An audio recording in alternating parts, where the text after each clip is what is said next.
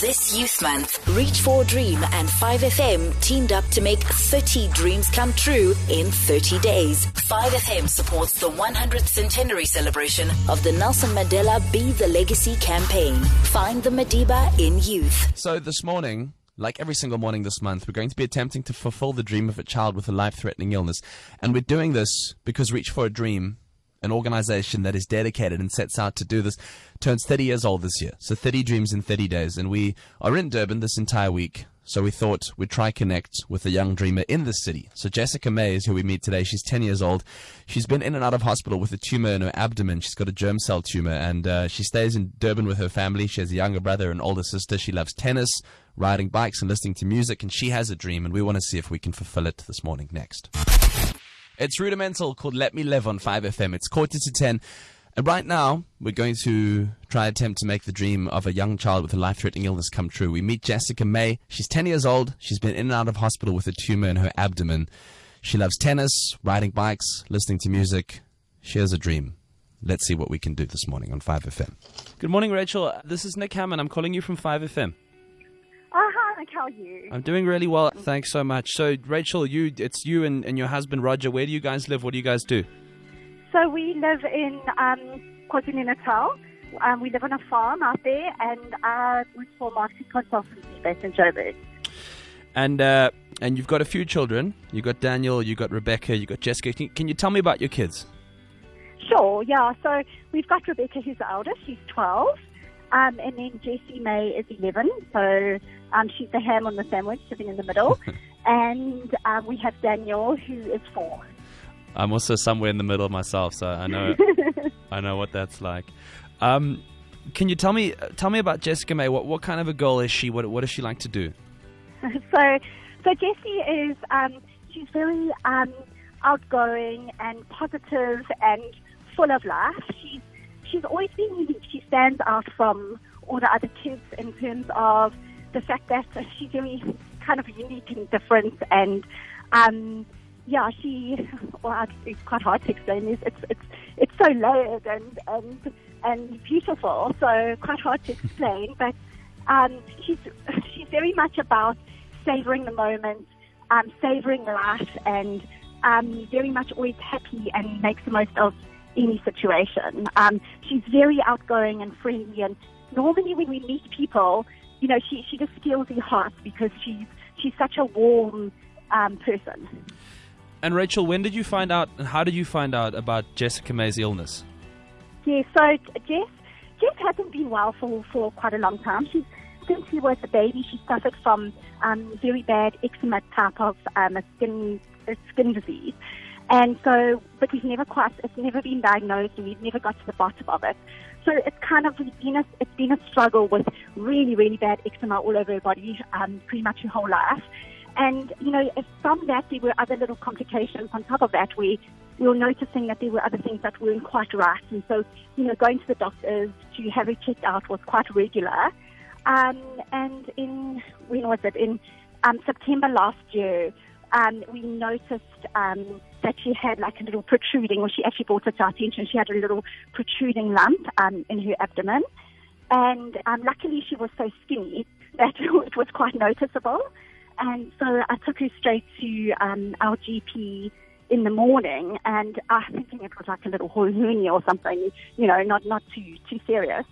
And yeah, it was like life suddenly came to a grinding halt, and it ended for us um, because we were told that it was a tumor. And yeah, um, it was quite difficult because I'm a, you know, I, I'm also a positive thinker, and I felt, well, I'm not going to believe that it's anything until it's diagnosed as, you know, the truth that there's something definitely wrong.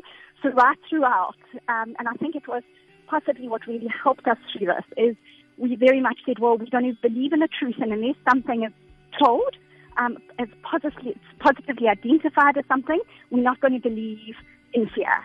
Um, and in the first little while, um, it seemed like it, as we were being positive, everything negative happened. So, you know, she had a tumor, and then they said, well, we, they don't think it, it will be malignant, but, you know, they, but they'll give her an op um, and, and remove it.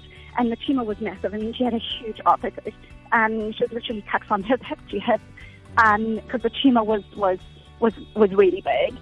Um, and and you know they said you know they'll remove it and then it, it will probably be fine. It ended up being malignant, but then it also ended up grow, reoccurring to bigger than before within ten days, um, and it was growing so rapidly. So they put it onto chemo straight away, and that kind of life just went. Um, and you know, yeah, we discovered that we went through chemo. It was very difficult, um, but again, we said we're only going to believe what we're not going to believe that the chemo is not going to work because we believe that it is going to work, and it did.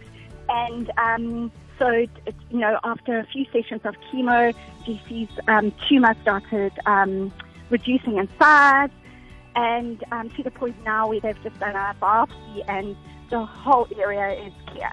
Um, so we need to hang on to the fact that it's going to stay like that. Um, and Jessie's been off school for three terms. So that's been quite hard because she's been really ill. But she's going back to school at the beginning of the hol- after the holidays, and yeah, life's going, going to yeah continue pretty much as normal. And I, I, I read that there's a dream that she has. She really wants a violin. yes. So it's really sweet. Um, Jessie, uh, she's been very inspired by Lindsey Stirling, who um, oh, wow. Uh, when she was in hospital, we had a lot of time.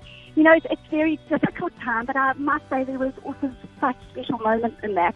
I've read books and books to Jessie, which I wouldn't have had the opportunity. I think I've read her 10 or 12 books, um, which I hadn't, you know, you don't normally have the opportunity to read to your kid like that. Um, so we, we spent a lot of time like reading to her and trying to get her mind off what she was going through. And my husband came across Lindsey Stirling um, uh, YouTube videos and she loved it. So she literally, we she was sitting in the hospital while she was going through chemo and just watched Lindsey Stirling.